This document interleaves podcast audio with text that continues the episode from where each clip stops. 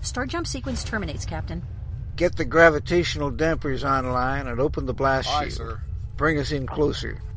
Aye, aye, sir. Moving us in on sublight drive. Extreme magnification. Aye, sir. The center of the galaxy. And there's our black hole. The experience of a lifetime, Captain. Let me put this on audio. We should be able to hear the magnetic resonance field.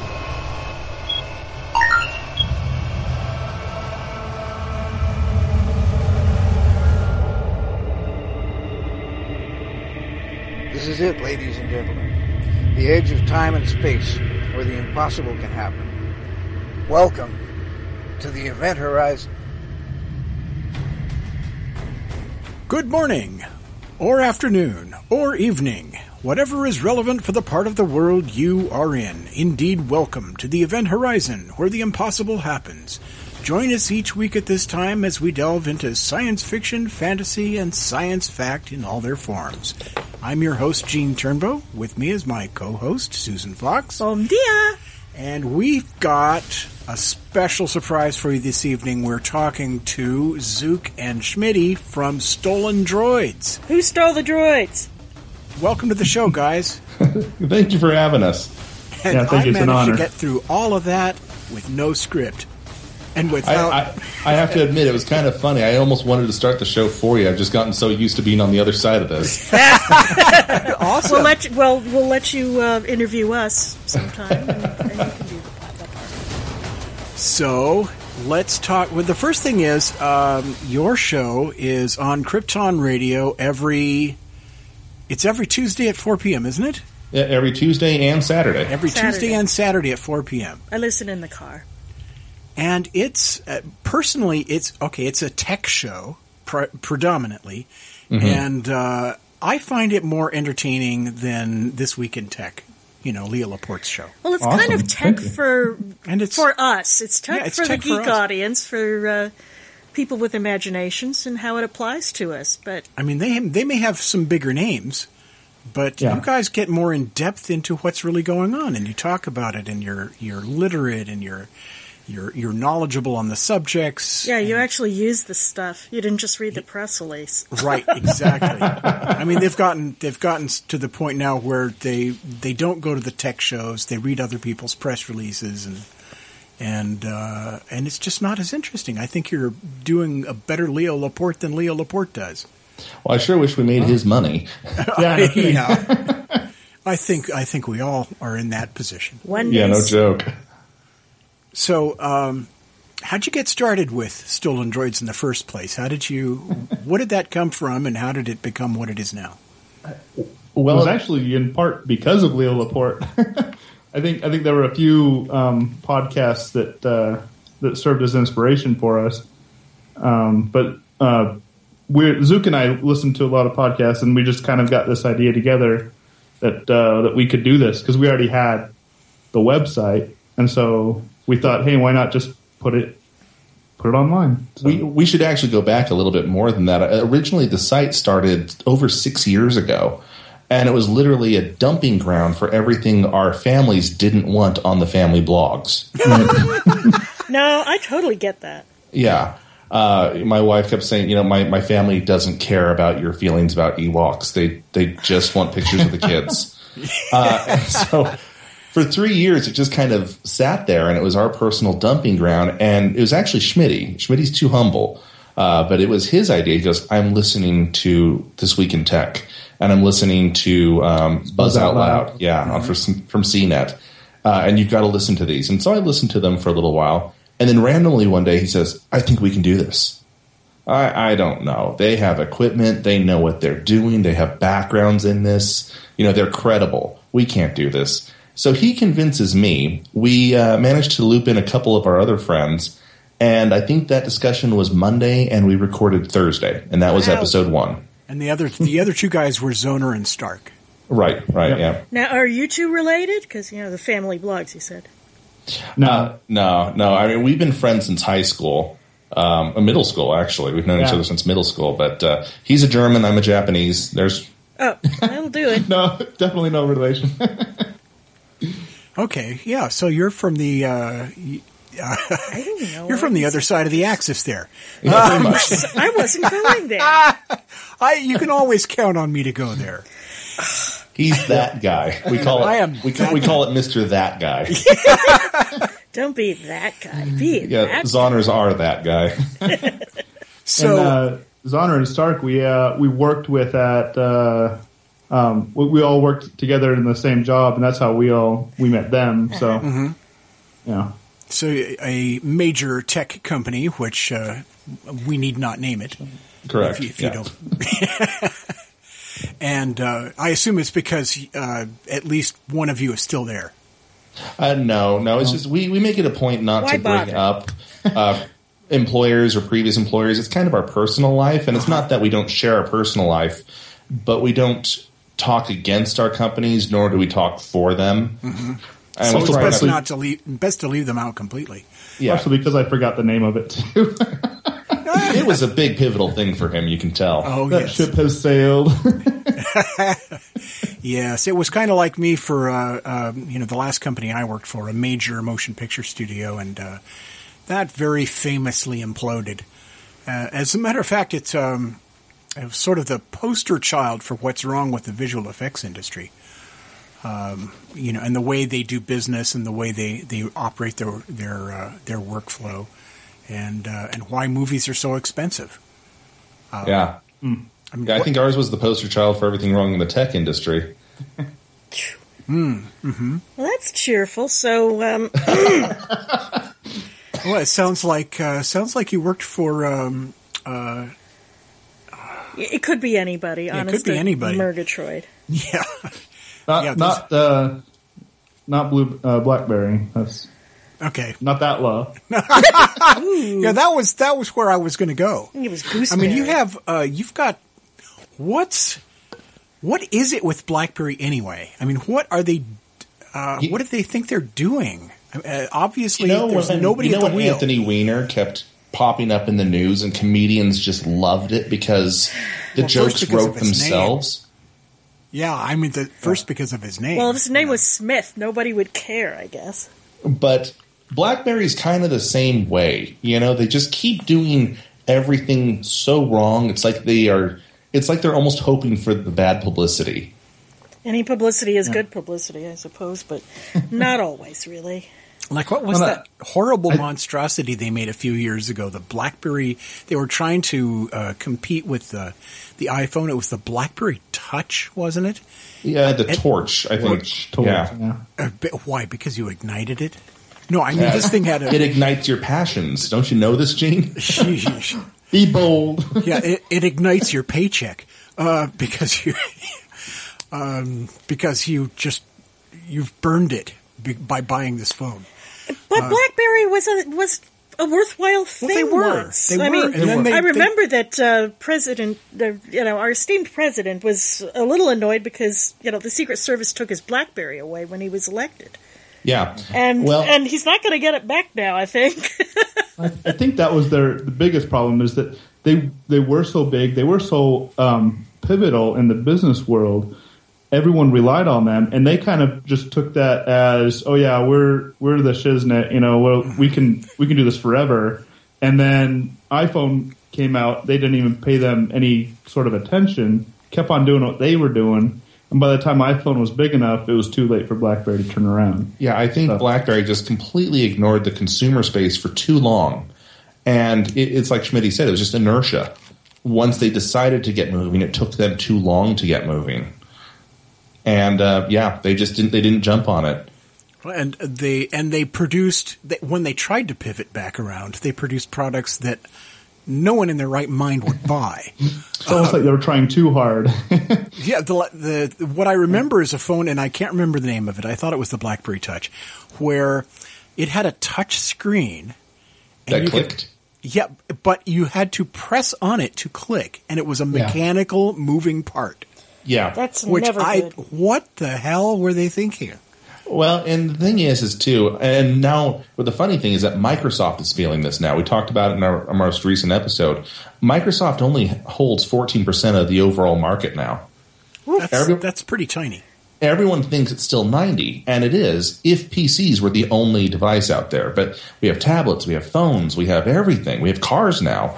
Well, we've always had cars, but you know, we have car dash units. Uh, yeah, and I- they're all running everything else. I Overall, Microsoft is only 14%. I remember reading an article about uh, four years ago. Uh, BMW had embedded Micros- a version of Microsoft Windows as the operating system for their car, and Oh God! I, and it did went they, did like, and like, it went crash on the berserk. freeway? Well, Yeah. no, but it w- the car went berserk, and the doors started opening and closing, and the lights were honking, and the engine would start and stop. The lights were honking. I mean, the, the lights were honking. It The, light- well, it was the like- lights was were honking, and the, the horn was That's when the blue on screen of death is actually fatal. and, and the trunk was opening and closing, and the whole thing was was going berserk. Well, sitting and in the most people don't know this, but uh, Ford's Sync that they've had for years and has been in all Ford Motor Company vehicles, that's Microsoft. That's Windows. Mm-hmm. Yeah, Yeah. yeah. It's running an embedded version of Windows CE. But the problem is, is that Microsoft is now trying to get into the well, a couple of years ago, into the tablet game and into the phone game and into the computer and updating Windows 8 to mimic all that. And they keep thinking, well, we were the big force. And again, this is what BlackBerry did. We were the big force. People are going to keep using computers like they've always used us. And it's not the way anymore. They've missed that boat. They now need to make their products work like everyone else's. And that's why BlackBerry still had that stupid clickable screen because even though by then the iPhone had been out and Android was making waves, they still thought, well, people are obviously going to keep using phones like us, like they always did with us, not realizing that they were no longer the uh, the one to be. Yeah, I, it's just uh, this classic, uh, classic fingers in the ears approach. I think you know, and the same thing now has happened with Apple and Android um, by restricting the Apple OS, uh, iOS to Apple only hardware. Um, you know, Android's kind of reconfigurable and it's kind of everywhere. And now Yeah. they have eh, more than 80% of the mobile market. Last time I checked. Yep, and I believe the numbers was forty percent of the overall devices in the world. yeah. That's a lot. That is a huge amount. And it's going back to what you were saying just a couple of minutes ago. Microsoft is has about that much of a share. Forty percent, Fourteen. fourteen percent. Oh. One Oh, fourth. One four, yeah. Yeah. Yeah, it's not. okay, I misheard you. That's Yeah. that's why they have a problem. I'm Yeah, actually kind of problem. excited about that because the world hasn't seen a Microsoft ch- as a challenger since like the early '80s, Yeah, that's true. Well, you can step up or step out. and, and I'm interested to see if they still have what it takes to just become, you know, th- as Schmidt says, the shiznit. So you're so gangsta. That's going to be the uh. new thing, the, the Stolen Droids Shiznit Award. Yeah, I think the theme song for that would have to be Weird Al Yankovic's "White and Nerdy." yes. or Japanese and nerdy. I mean, we're all nerdy. How about how about Weird Al being just- on the number one spot on Billboard? Can I just say I've actually I've been going through withdrawals. Okay, he had the eight videos in eight days, and I was kind of bummed. It's like, oh, today was the first day. We're recording this on, on Tuesday, and and today was the first day there was no new video. It was sad. Oh, oh. I, I was kind of like my morning was kind of ruined. That's I, saw him at um, uh, I saw him at Comikaze here in Los Angeles, and he was sitting. At, Comikaze itself is kind of um, a little under uh, um underattended? I un- guess underwhelming, Yeah. overrated a little bit. They think a little bit too much of themselves. I think. Well, they, and uh, but they had they had a few people there, and one of them was Weird Al, and there he was uh, on a uh, table set up in the middle of nowhere uh, with a with a banner wrapped around the table, and he was just sitting there at the table, and anybody could just walk up to him, shake his hand, say hi, chat him up for half an hour, and he had basically nothing going on. And now now it's lines around the block. now it's lines around the block, and he's on the top of Billboard. he he's so interesting as an artist because he falls out of favor so quickly. I shouldn't say out of favor, but out of the limelight. The You know, and limelight he- being notoriously fickle. Yeah, and- well, and he even said in a recent interview, every three years he comes out with an album or so, and everyone's always like, "Weird Al's back," he's done it again. And he goes, I didn't know I went anywhere. Mm-hmm. No, the rest of us went without him.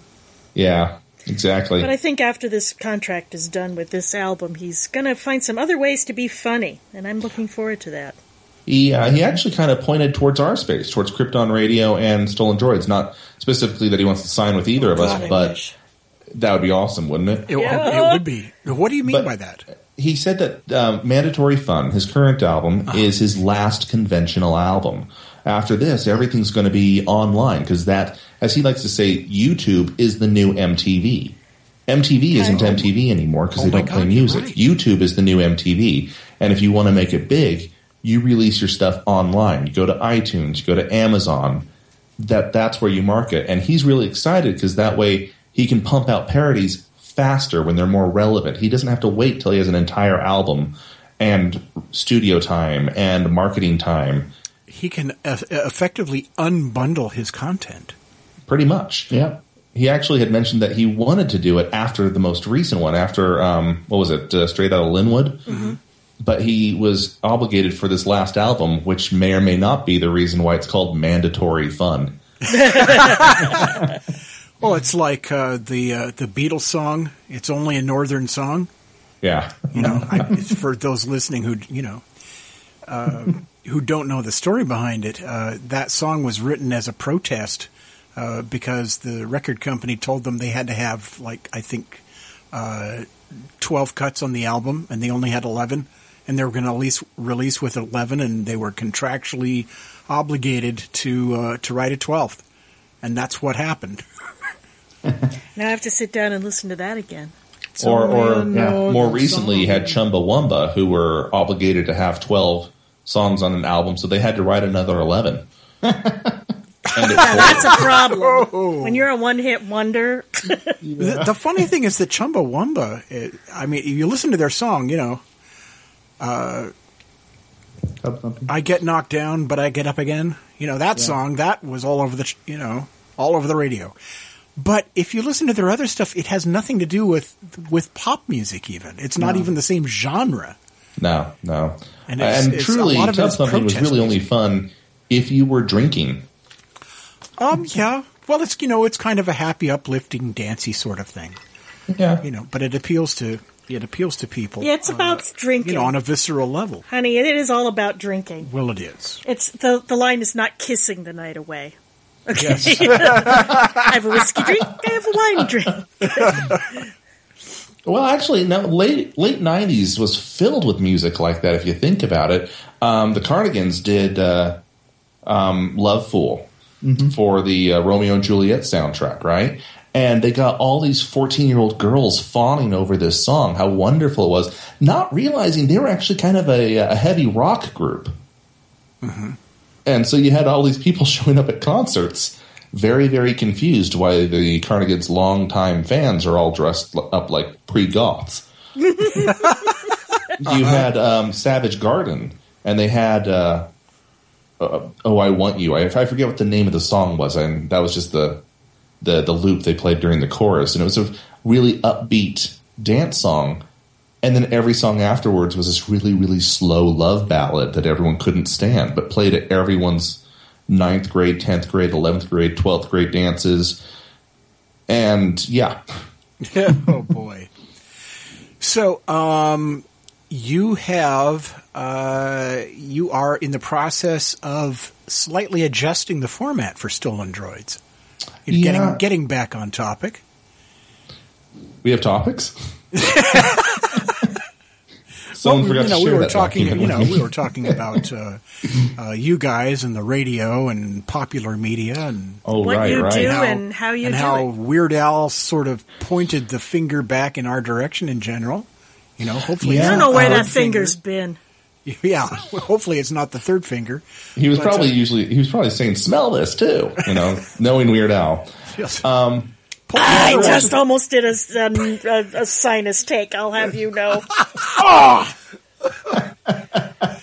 eliminate no, uh, the we're kind of returning to our roots. Actually, um, I think this was before we signed with Krypton Radio. Mm-hmm. Uh, back when we were still making just whatever we wanted to.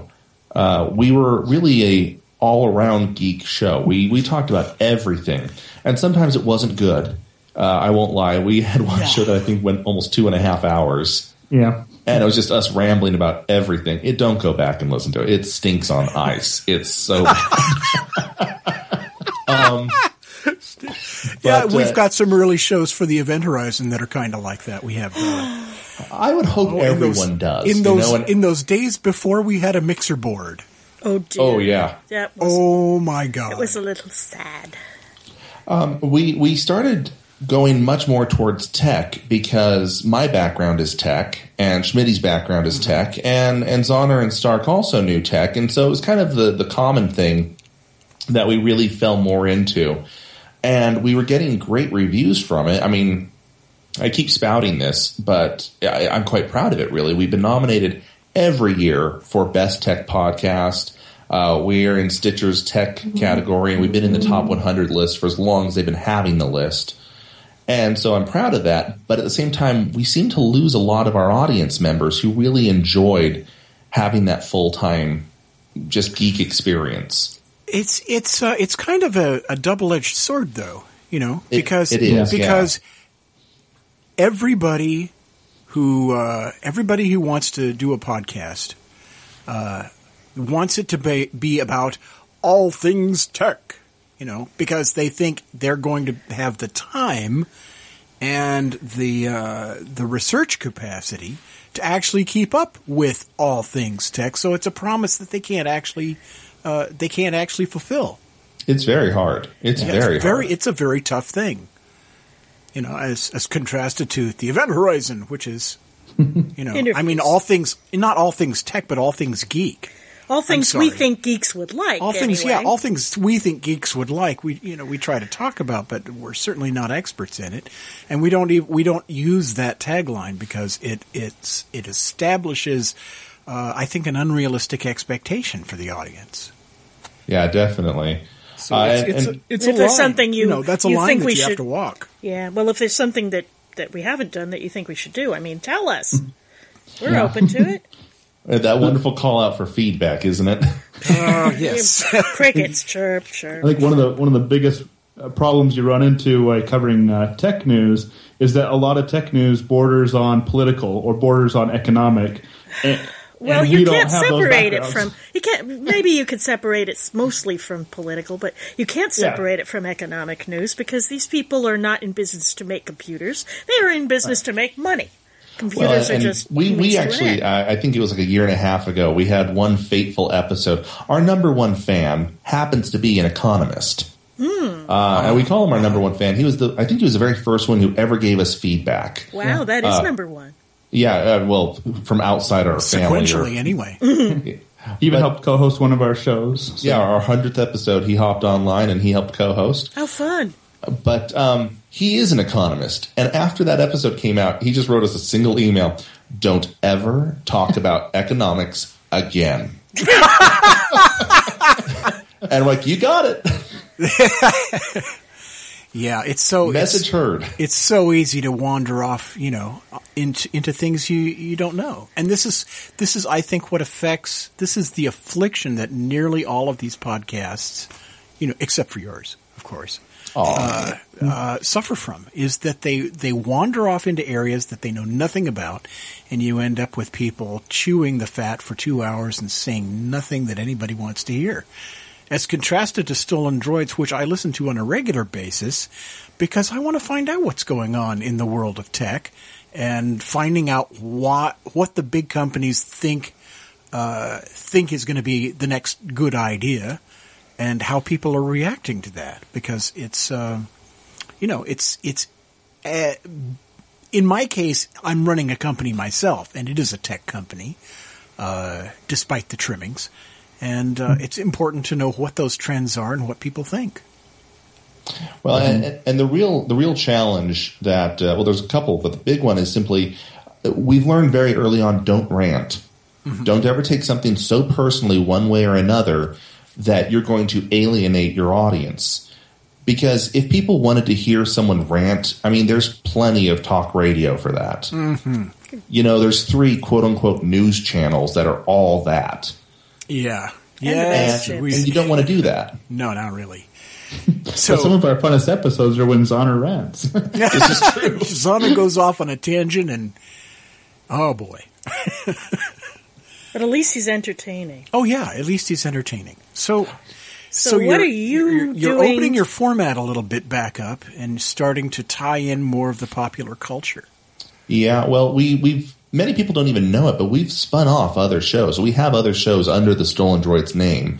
Uh, we have Squishy's Comics and Movies. Uh, Doctor Squishy is one of our hosts, and uh, he's a huge film aficionado and critic. Uh, grew up on comics as well, so he has his comics and movies. We have uh, the SD Files, which Schmitty here is a host of as well, and that's paranormal stuff. Uh, we uh, had slash have uh, Starfleet Academy, which Stark spun off, and that's his show now. Uh, they're on a bit of a hiatus right now. They're coming back soon, I hope. Uh, but we never talked about them, and as a result, we actually well, we can't talk about comics because that's squishy stuff, and we can't talk about this. But Why really, aren't- we all why- really why want to. Well, why not? Zook may have something to say that Squishy doesn't have. You know, I don't Oh, know. sure. It, what, what I want to know is why aren't we airing more of these shows? Well, um, that's part of the issue as well. Is we want to we want to tie some of that stuff back in and be able to cross promote. Mm-hmm. And I know promote's kind of an ugly word if you're an audience member. You don't like to think of that, but that's that's how we think of this. We want you to know about our, our other shows. So we're going to start opening up the format a little bit and talking a bit about the comics that have come out and point out that hey, if you want to learn more, you can listen to, to Squishy's comics and movies. I think I think that uh, Krypton Radio should be airing some of these shows. So that We will I talk. think so, too. maybe we should talk about that off the air. we'll Because talk, maybe we'll they'll talk say, about "Oh that my one god, offline. those people are bugging us." So this is uh, I've the production values are certainly there, uh, and the content uh, value is certainly there. Um, you are and you have just started, and I've actually looked at my show notes here. You have just started uh, an Indiegogo campaign. We have, yeah. Um, kind of tying back to, and I know it seems like a weird thing to segue back to, but talking about like Microsoft and BlackBerry and all the other tech companies that find themselves going stale by doing the same thing over and over, we have always done our very best to never do that. Uh, we've reformatted the show actually a small number of times. We've changed segments out. We've changed equipment out. We've always tried to play play around with it a bit and grow and produce a better and better and better show. Uh, and I think we've achieved that, but we've done it all out of pocket and we've done it all without real access to real equipment. Uh, we, we literally MacGyver this show together every week on whatever the podcast equivalent is of chewing gum and baling wire. Wow, does that sound familiar? we've all been there. I know we've all been there. Uh, but we've, we've really hit the limit. And if you go to our Indiegogo page, which you can find at stolendroids.com, it's just up there in the top corner. Um, I mentioned it even in the video, is simply we have hit the limit, the literal limit. We can't go any further than where we are right now without some sort of additional funding. And part of the problem is we've been doing this all out of pocket, so we've already exhausted that. And and personally, I feel we've done okay. And even if we don't get any funding, even if we don't grow any further, we're going to keep doing the show because we love it. We love our audience. We love you guys. It's it's just part of our lives now. But we want to do better. We want to create more. We've started to create more video stuff. We've uh, we want to tie in some more events. We want to be able to travel and go to these events and bring people news and information from them. And we simply can't without some sort of help. So yeah, we've started up an Indiegogo campaign. It's running for 30 days, and uh, it should be ending, I think, middle of August. Actually, how much are you shooting for? Honestly, it's just it's a modest amount. It's two thousand dollars. That's not a lot. I think Uh, you let- should be that. That's a very very small amount of money. That's doable, though. It'll. It is doable. They've got concrete intentions for the money. I mean, they've got a budget. I think they've they've thought this through. Yeah, well, and Yeah. I, I know our wives aren't thrilled with it, but this is this this endeavor does not make money for us. Uh, it is merely a hobby. It's a hobby we truly, truly love and enjoy. Uh, but it, if it could at least be self sufficient enough to cover its own equipment and things like that, so none of this money is going to us at all. It's not going to our pockets. It's it's simply for new microphones, new cameras. I mean, everything you saw from Comic Con and CES is on Schmidt's Handycam. Wow. Uh, so it has that kind of Blair Witch found footage.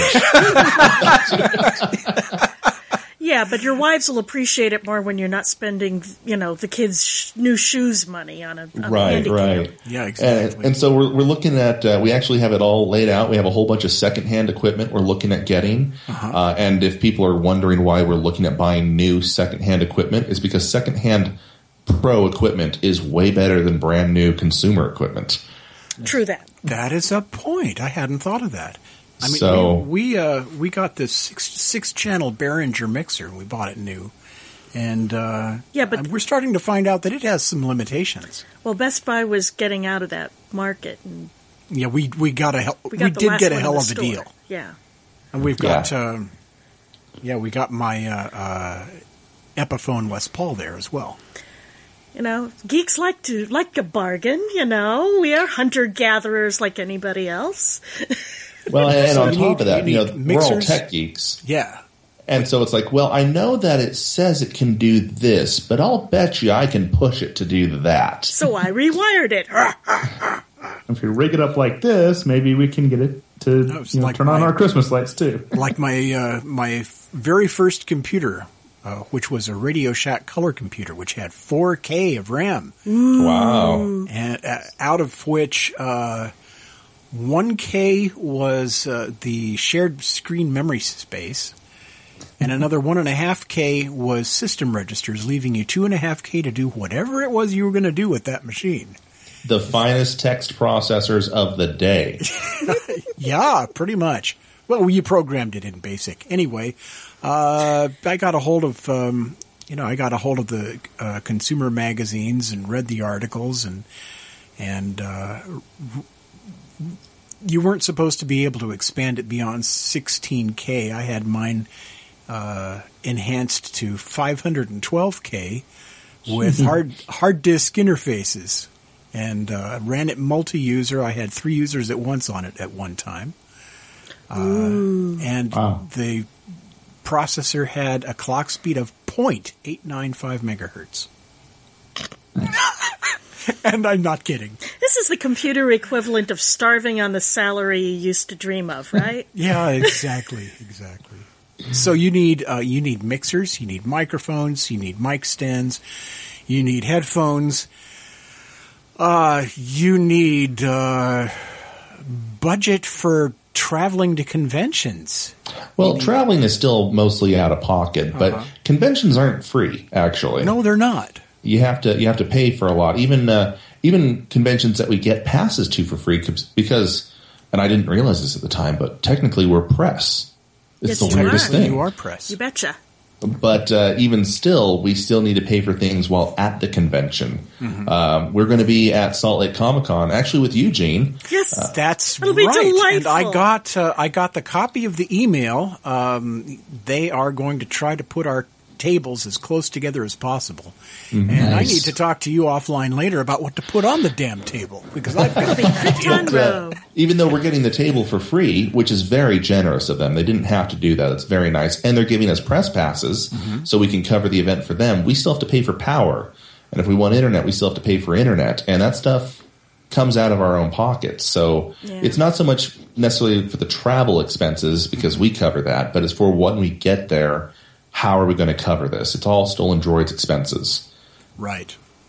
Yeah, I've s- I have no clue what I what I'm even going to do with the table. I may just give the table back because I don't know what to put on it. Nuh-uh. Right. Well, I think it Oh, might. I oh, oh we're going to talk become- about this off. We're going to get like a cardboard cutout of Gene, life size. Like one of those- no. No, I, we've actually got a line of T-shirts. You know, We've got Oh, the excellent. we've got the t-shirt. We've got well, a line of you, not just sell, a couple of them either. We've got a good dozen designs. We got sell swag, but we need giveaways like buttons Yeah, from the famous button lady. Of San Diego, yes, the San I Diego Comic Con yeah. button lady, and she's uh, she's, She's our actually one of our our peeps, and uh, you know stuff like that. But um, yeah, they're they're flying me out. And, We're uh, excited to. yeah. We've never actually seen you. Yeah, I know.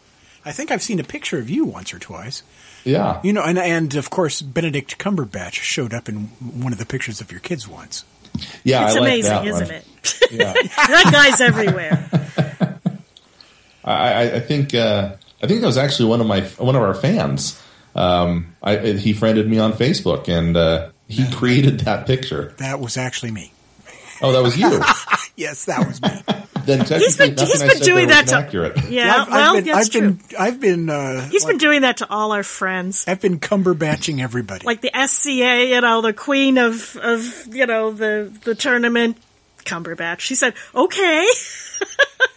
you know, and I'll, I'll, I'll stick him in, and he'll be behind the tent and the rigging and all that, and I'll have all that masked off, and you know, He's good at this. I'm, yeah, I'm background in motion picture, uh, digital imagery, so I can pull this stuff off. You can put snow on a woolly mammoth. You can put Benedict Yeah. anywhere. Well, and, and, and- well, there's a show title if ever there was one. Benedict anywhere. it's like, Kind of like Jenny everywhere, only not. or I was going to say SQL anywhere.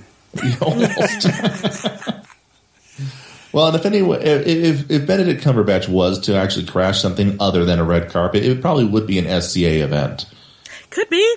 That does seem kind of his bag. It, we'll Does find does it out, won't we? We could ask him. oh, Hmm. I had no idea.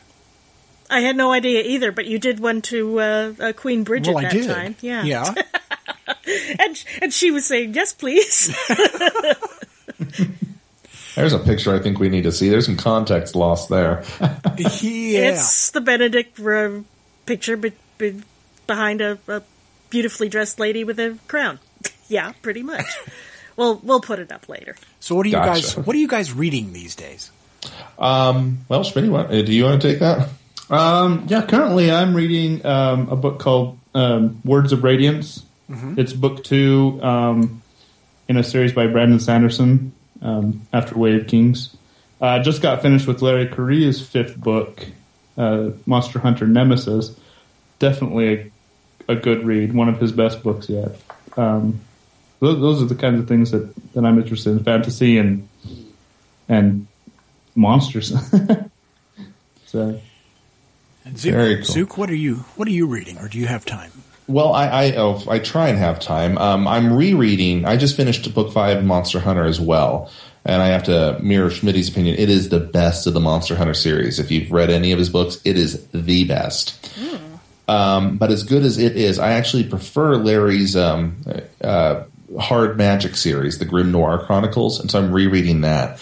But today, um, I don't know when people are listening to this, but today, mugging a leprechaun is totally legal. Went on sale on the Amazon Kindle store for free. What? I don't even, I don't The even hell know what that is. is that? but, uh, it's a, it's a book by uh, Randy Tayler. Uh, Howard Tayler is uh, is the artist and author of Schlock Mercenary, Yes, a popular yes. webcomic. Yeah, so yeah, this is like no, one of his his relatives wrote this book. Uh, Mugging leprechauns is totally legal. Okay, that's we gotta go get that. That's and it's free. pretty hilarious. There's a lot of That's, funny. so that's T A Y L E R then. Yeah, yeah. yeah. And all you have to free, do is search for willing to try mugging out, so. leprechauns, and you'll find it. No, this episode is actually going to air um, The middle of Comic Con, middle of San Diego. middle of Con. San Diego Comic Con on Saturday night at nine o'clock this coming weekend. Uh, it's going to be the um, twenty. I can't count. Sixth. twenty sixth. 26th. Yeah, the twenty sixth. I think that means we can claim we were released during Comic Con, right? Yep. Isn't that how that works? technically, technically, it does. But uh, the gang, the Krypton Radio gang, will be roaming the, the halls, mugging people to talk to. So We got Just- anytime leprechauns. they with the music may drop and you may hear somebody really, really you weren't expecting. and uh, and that's our our live on the ground reporter uh, broadcasting live directly on Krypton Radio from Comic Con. I mean, it's, it's Thank you, we've pal gotten- Zoe.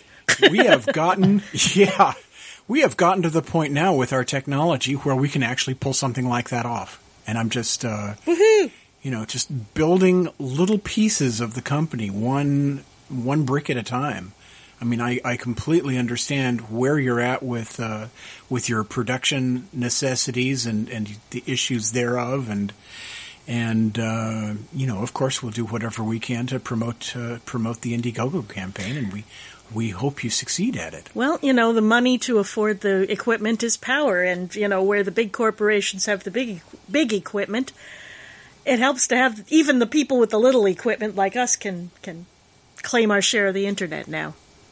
That was Well, I a would- rant. Sorry. Uh, I- that was a bit of one, but I, I just liked how you insinuated get little equipment. Um, I'm a girl. It's okay. just It's like, better that okay, way. okay. I thought he went there, you but just broke the host. so no, uh, go go ahead. You were gonna, about to say something. I was just going to say, even though the big companies have you know the the budgets for the big equipment, at the same time, again, it's all an inertia thing, and they can't they can't keep up sometimes with some of the things. You know, they, it takes them a while to get their finger on the pulse of things, and sometimes by the time they do, it's already passed. And companies like you know Krypton Radio or Stolen Droids are able to move much faster and cover things much better while they're still current and relevant. We And got so I think agility. yeah, we're at a definite disadvantage money wise, but at the same time, I almost wouldn't have it any other way. Yeah, almost. We've got the agility. We, we have like the, a tiger. Yeah, we've got the agility, but uh, you know, some of that agility is because we're not weighed down with big wads of cash, which is kind of a double-edged sword there. You know what? I'd face that peril. It's not You're too brave enough, perilous. I am brave. Brave Sir Robin. No wait. So, um, oh, I'm sorry, I'm blank. So who stole the droids? Why is it stolen droids? I've always wondered about that. Um, when we started the site, we wanted a name that any geek would immediately recognize.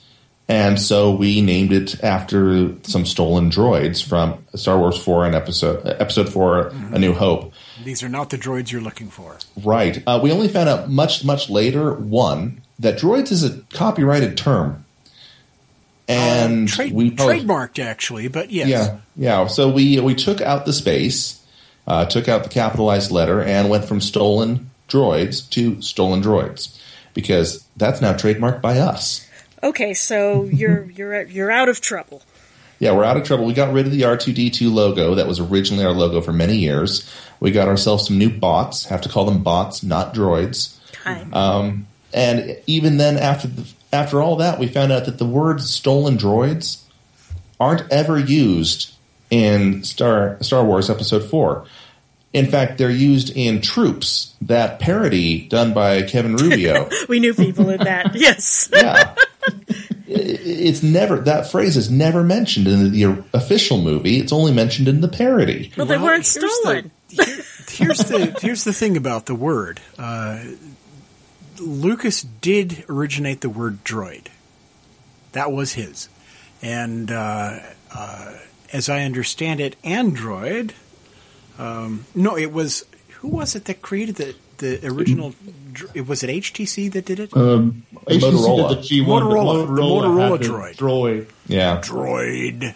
Yeah, they That more- You they do that called well. their uh, they called their phone that, and uh, and then after the fact, Lucasfilm came and said, "Uh, uh can't do that. That's a trademark," and they hadn't thought about it. And Well, so what and they did was not- they worked out a license agreement, Yeah. and now Yeah. every time somebody sells a droid, uh, Lucas gets the money. In, in fact, that's how we got a lot of our traffic, is because people were searching for how to find their stolen droid. Oh yes, of course. Oh, So- Oh, that's funny. boy. It's it's kind of funny. Yeah, uh, they're not the only ones that did that. The iPhone uh, originally was uh, was sued by Cisco because the iPhone is originally a Cisco product that came out years before, and Apple did, decided not to do any research, and they had I to pay royalties after the fact. I didn't know that. Yeah. So Cisco Cisco made something called iPhone. Mhm. Many many years ago. And was And- it actually a phone or is it?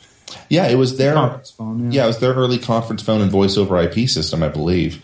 Uh, and on top of that, HTC originally sold designs to Google and to Android for their first G1, the first phone that Microsoft had paid for. So Microsoft sued. so for every Android phone that gets sold, Lucasfilm gets a cut and Microsoft gets a cut.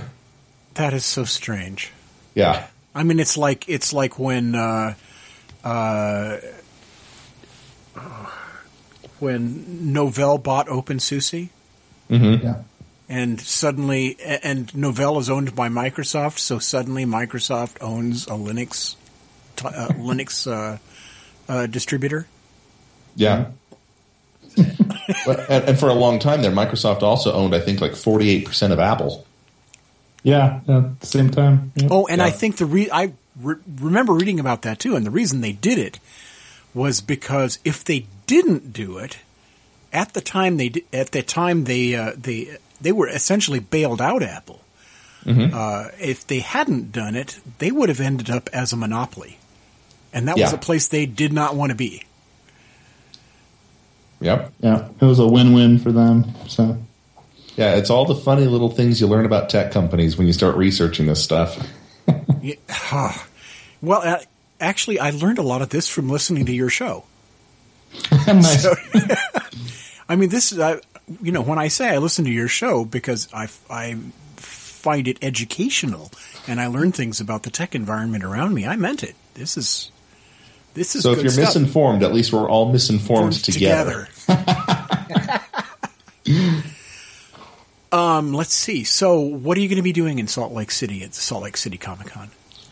Um, well, we Yeah, actually uh, last year we uh, we went with only the four of us. Mm-hmm. Uh, Stark was still part of our main show then, and we had no clue what we were doing, none at all. Uh, so we mostly sat at our booth and learned that we missed a, lot of opportunities, and we don't want to do that again. So we are going to have a table, and you're welcome to come by and say hi to us and hang out. Uh, we're going to be recording a few shows, but we're also going to have two roaming teams, two teams of uh, people with cameras and uh, camcorders, hopefully nicer camcorders and mics, getting interviews, checking in on panels, uh, just taking lots of pictures. Uh, you, you're going to love it here. For even though we are smaller than San Diego Comic Con, we've been told by many people that we have loads more cosplayers, and it just works so much better. We're the third largest Comic Con now in North America, and this is only going to be our second one. I think it's going to be. I think it might rank up to being the second largest by the time they're done because they've sold Hopefully, Well, yeah. you way think more it's tickets. this bigger than New York Comic Con? You think? Um, We just got Kevin Conroy. Yep. He was just okay, I'm gonna. today. s- I, I'm restraining myself from squealing like a little girl right now. I was at work. I was at my day job when the announcement. I did squeal. This is awesome. We're going to be like- talking to uh, we're going to be talking to Dan Farr next week. Actually, Awesome guy. So the Yeah, can that's set the uh, Salt Lake Comic Con chair, right? yeah, Yeah. Yeah. Yep, he's been on our show a, a number of times, and he is an awesome, awesome guy. He does it uh, because he loves it. It. It's you know Good. it's a business, but he does it because he wanted that kind of show here in Utah. Oh, and that's um, I mean that's one of the best reasons to do things. I mean, I was watching a. Ah, I think the I think the TED talks have almost become kind of a bane on the internet. Why? they take too much of our time away from actually working? Well, that's part, that's too. part of it. That's part of That it. Clash of Clans, yes. But you know, a lot of the people that uh, a lot of the people that they put up as experts, I really have questions about. Uh, but one of the fellows was talking about what makes a company work and why it's successful, and uh, uh, and the guy was talking about uh, the normal approach for most of these big businesses is to tell people we're well established in the business and we make great products and you should buy one. And uh, that's upside down from the way people want to relate to their to any company they buy from. Uh, in his specific case, was talking about Apple Computing, whom he said uh, they did this completely upside down. They said uh, uh, he said that uh, they say we believe in um, a powerful, easy user experience.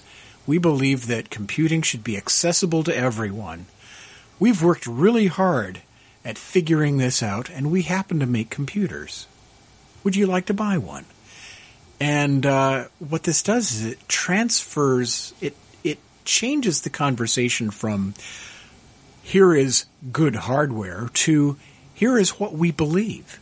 Mm-hmm. And people want to buy from people who believe this not that not from the people who make the things they want to buy or make the things they might be able to use, but they want to buy from people who believe the same way they do. Because it gives them a good feeling about what's what they're doing. And people who are happy doing it. Exactly. And that I- shows in everything they do and that obvi- is obviously the case with Dan Farr. It's it's uh, the founding principle of Krypton Radio as well, obviously of Stolen Droids as well. We we would not have be doing this. I mean, we've never missed a show in three over three years now. We have never missed a single week. I wish I could say the same thing. Uh, well, and it hasn't been easy. I won't lie. I mean, but it's been because we love doing it. Um, I had to. I was asked to speak at a panel a number of years ago about podcasting, and the very first question I was asked was, "How do you make a lot of money doing this and keep and and, And then when you finished laughing, well, well, I said, how much? Do, how? What's the fastest way I can make money doing this without stealing something from someone else? And I had to answer right off the bat: one, don't steal. Two, don't go into podcasting yeah, because you're not going to make money. And if you're only doing it for a profit, no one's going to listen to you anyway. If you enjoy it, if you are actually having fun, people will pick up on that and people will want to be a part of it. If you're just sitting there reading dry lines, well, you could get that from anywhere. No one wants that. Uh, it, it reminds me of a great line. You know, love what you do and you'll never work a day in your life. That's right. That's uh, Joseph Campbell. That's actually from Joseph Campbell, who said something similar to that. Is Find find what you love and uh, follow your bliss, and you'll never work another day in your life. Yep. that works, except nobody, nobody's bliss is collecting the garbage. you know, nobody's bliss is is scrubbing the toilets. And that's that's where the analogy falls down, of course. Yeah. But Some Find you know, find of your bliss and hire really great help. Well, but even their bliss isn't isn't do, being the help. oh, well. I don't think it was supposed to apply to everyone, right? not well, yeah. You know, that's that's the thing. I mean, the people who don't end up with jobs like garbage collection, things like that. so anyway, um, this conversation took a strange turn. We're good at that. It's garbage talk on Krypton Radio. How can you derail a conversation that was never on the rails in the first place? It's a gift. Going off the rails on a crazy train. So uh, you're going to be you're actually doing news coverage at Salt Lake, and uh, that's I was wondering how the heck I was going to do the same thing, and I don't think it's for me that it's for Krypton Radio. It's going to be technically possible to do it because we can't get enough people on the ground there. Oh, it's going to be actually really easy. You simply air our Stolen Droids Presents Salt Lake Comic Con. Hello. Well, that would work. Durr. Well, gee, I guess I have to go to Salt Lake then. Oh, shucks. Darn. the only lesson for glorious, my iPhone. beautiful Utah. Hey, Okay, hey, well, hey. You know what? Salt Lake is a big sci-fi town. People outside don't get it and, you know, the all the snark about flyover states. Bull. Bull duties, that's where fit the real fandom is. And I and I You know absolutely believe that. You know what is really uh, amazing about Utah is that there is a really large, well-developed independent film community there. Oh, yeah. As Yeah. and, uh, Raven Wolfson uh, is the executive producer and art director of a film called uh, Flight from Shadow, which is based on the. Is it?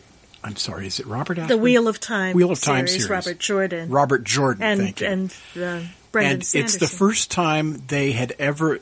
First time anybody had ever produced any film footage based on the Wheel of Time series. They didn't make any money at it. It was Well, no, very it- specifically right, a it was a fan production. film. But it was the first time anyone had shot a frame of film about Wheel of Time, pro or otherwise. And it's such a popular series, but it's never been. Yeah. I, I suppose it's been optioned, but it's never been produced. Yes, it was optioned, and then um, uh, the production company did nothing for years, and then finally the estate of Robert Jordan said, "Oh, You're done." She's just shoot something that doesn't suck. Here, give me a dollar." and they did it, and it's marvelous. It's And like one chapter out of the first book or something. and they're and they're it, They've really captured it. and it came out so well that they're doing another one, which is currently in production. And I think they're Very going to be making making some sort of an announcement or screening some of the footage at Salt Lake Comic Con Yes, please. Oh, awesome. this year. So uh, you might want to hook up that. with hook up with Raven and see what you can find out. And if you don't have his if you don't have his contact information, I do. Very cool. That's So- your Yeah, no, call we you have a, Hit we me have a huge film community. We have a huge sci-fi community. Uh, we're we're geek central. Um, I know that used to sound like such a negative thing, but really, we, we have kind of the uh, the culture that most people view as square. Mm-hmm. But when you grow up with nothing fun to do, quote unquote fun, what do you do? Well, you play D and D and you read comics. Because there's nothing in your in your environment to stimulate your imagination. So you have to I invent think it that's or a little it. unfair. Or by other people's comparisons, you know, Utah may be lacking in certain types of culture, but yeah, you're right. It, it forces us to create our own. So the arts are actually pretty big out here, and we've always been a major hub for it. So, so There's it- it beautiful makes- places to shoot too. Yeah, there are. And so it makes Utah sort of a, a place where sparks naturally form where they wouldn't form elsewhere. Mm-hmm. I mean, you know, one of the things they say about California. Um, what's the difference between Southern California and a cup of yogurt? One Yogurt. has an active culture. Boom, boom. That's a little unfair too. The- yeah, it is. It is. You know, there's a lot of there's a lot of culture here, but every, I, I was gonna. I, I thought the thing they say about Southern California is that every waiter has a, uh screenplay. Oh yeah, it's, I I swear to God, I I could That's make a a million joke. dollars. I could make a million dollars. As a matter of fact, this is probably not a bad idea. Uh, uh, We'll think take my it off. make T-shirts. I could make T-shirts and sell them in Hollywood that say But dot what I dot really, dot. But what I really want to do is direct, and I would sell them to every fifth person. I think my dental technician today was wanted to be an actress. She's so beautiful and so made up, and going, why? Maybe she's hoping to be discovered. But she was exquisite. Oh my! Maybe you should actually uh, have it uh, like sell buttons, like the old Amway buttons. I have a screenplay. Ask me for more information. Fools! I will destroy you all. Ask me how. well, guys, uh, Zook, It's getting to be Smitty- that Yeah, time. it's getting to be about that time. I'm so glad you were able to join us for episode 67 of the Event Horizon here on Krypton Radio this evening. Um, you can hear Stolen Droids every week at Tuesday on. Oh, f- shoot me now. That's a keeper. You should keep that one. Tuesday at four, Saturday at four. Tuesdays and Saturdays at 4 p.m. and at stolendroids.com. And that's a wrap. You have just heard episode 67 of Krypton Radio's weekly production of The Event Horizon for July 26th, 2014, with our guests Zook and Schmitty from Stolen Droids, our highly rated tech show, which is on every Tuesday and Saturday at 4 p.m. Pacific Time. To find out more about their show, visit stolendroids.com. Your hosts have been station manager Gene Turnbow and the station's executive producer Susan Fox. This episode will air again on Sunday, July 27th, 2014, and Thursday, July 31st at 4 p.m. Pacific, 7 p.m. Eastern Time on each day. You will find this episode and others as downloads at the Krypton Radio website and on iTunes and Stitcher as podcasts. The Event Horizon title sequence was written and produced by Gene Turnbow. The science officer was Mark Schurmeister. The engineer was Christian B. McGuire. The navigator was Corsair's closet producer Christine Cherry, and the captain was voiced by legendary science fiction writer Larry Niven. This program and its contents, except where provided by others, are copyright 2014 by Krypton Media Group Incorporated. The Event Horizon. It's sci-fi for your Wi-Fi.